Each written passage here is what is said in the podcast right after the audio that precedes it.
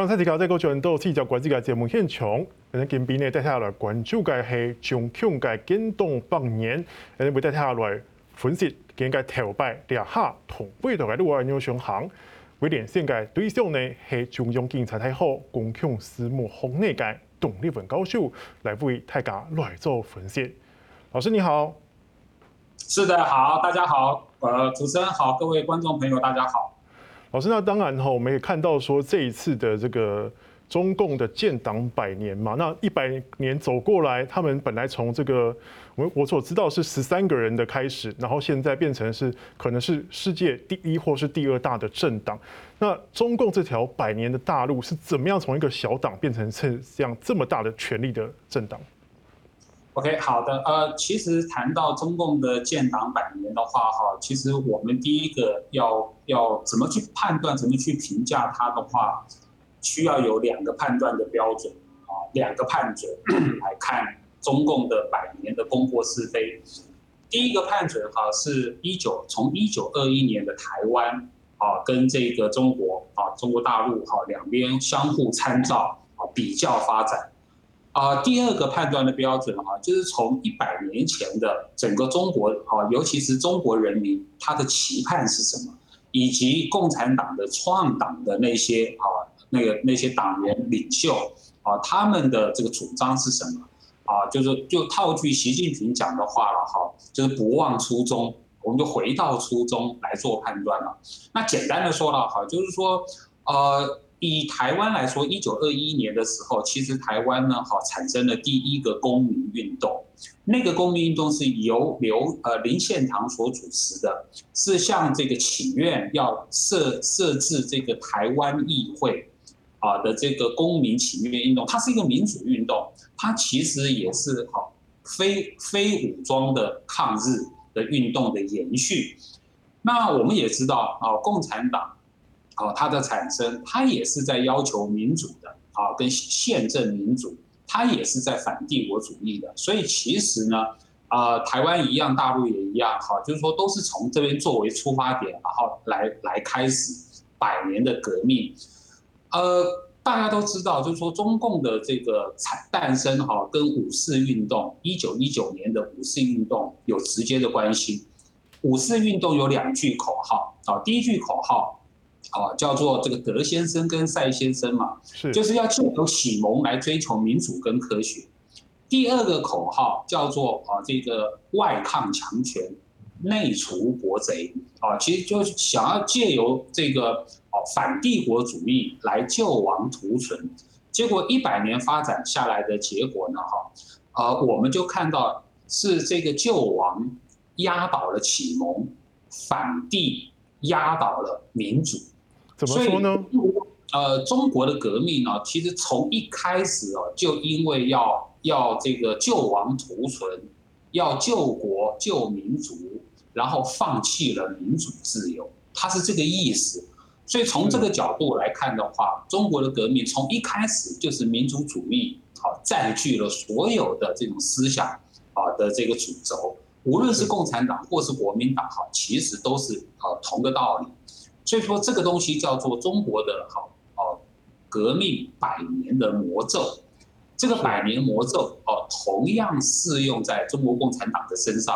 所以说，你等一下，我们有机会看一下习近平的讲话，你就可以发现这种民族主义的色彩非常的浓厚。这就是魔咒哦所在之处。老师，那这样中共可以维持一百年，我们可以看到说，像是同样是共产党，当年的东欧或者苏联国家全都倒台了。所以您说中共其实它能够维持的执政，其实某程度来讲是靠民族主义在支撑吗？还是说其实它也是对于权力的掌握是紧紧不放，因此才撑到现在？您怎么看？呃，应该是这么说哈，就是说呃，中共建党百年，执政七十年了嘛。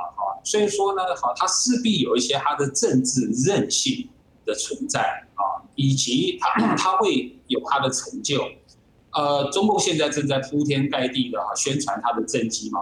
是。那呃，我是觉得是这样子哈。如果说好这个啊批评若是禁止的话，那么啊这个呃称赞也就没有意义了。所以说，我们可以从一几个不同的角度哈来看待共产党的建党百年。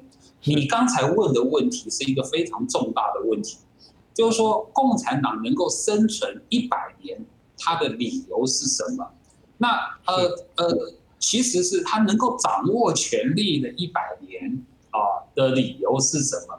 那我觉得是这样。其实《经济学人》有谈到，《经济学人》的有一篇专栏啊，他是认为说。它能够存活百年，是因为啊，第一个无情，无情；第二个弹性，啊，善变弹性；啊，第三个利益均沾。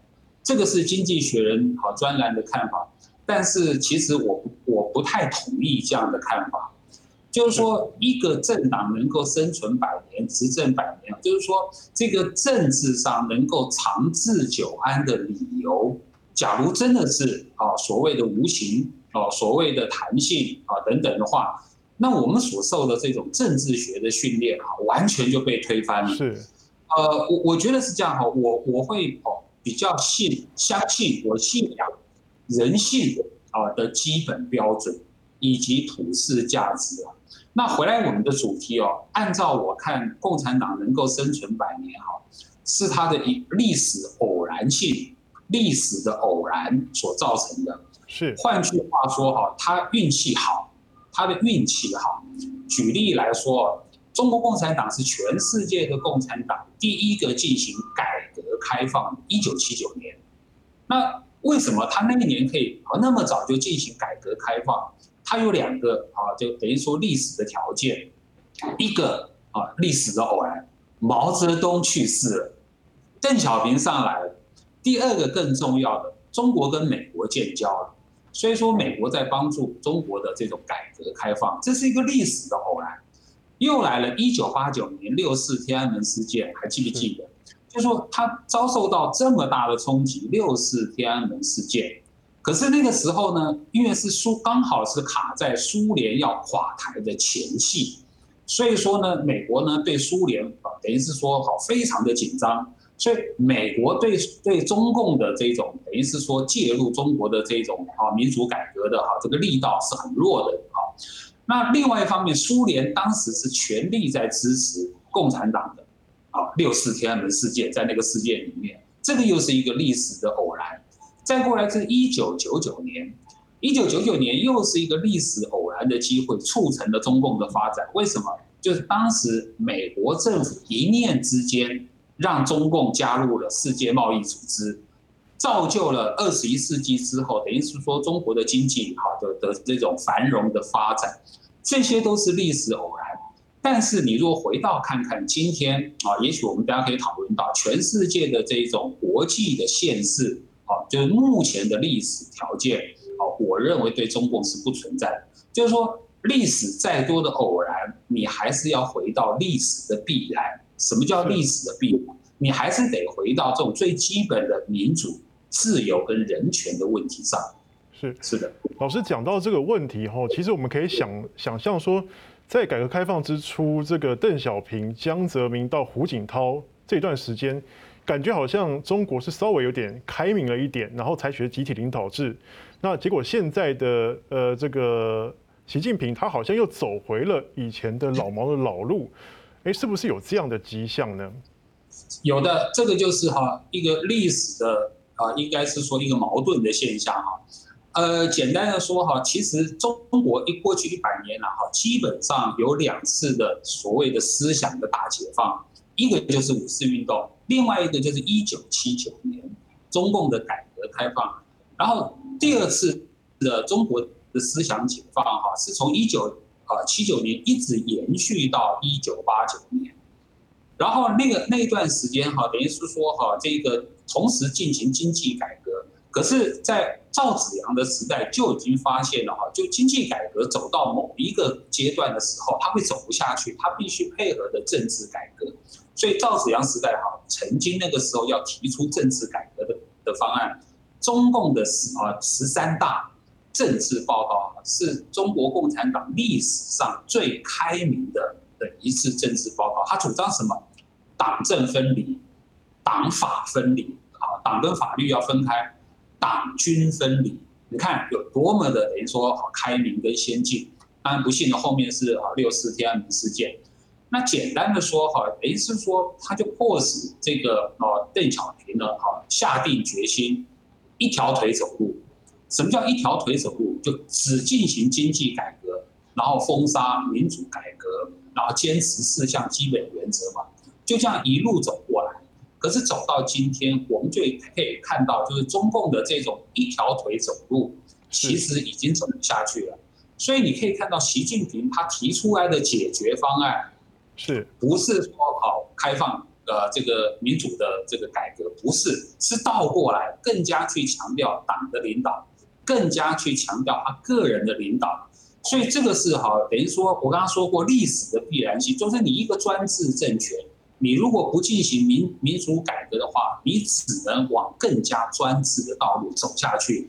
走到现在，这习近平他还推翻了啊当时的这个呃邓小平所做的几项啊非常重要的政治改革，不是民主改革，是政治改革。你刚刚说的集体领导的制。跟任期制是那一段时间啊，邓小平非常重要的政治遗产，也被习近平推翻了。是，老师，那我们这边先休息一下，我们等一下继续讨论。等这些欢迎哈，等下过来继续来关注，重新改掉哈，同未来后续的再见，同条件。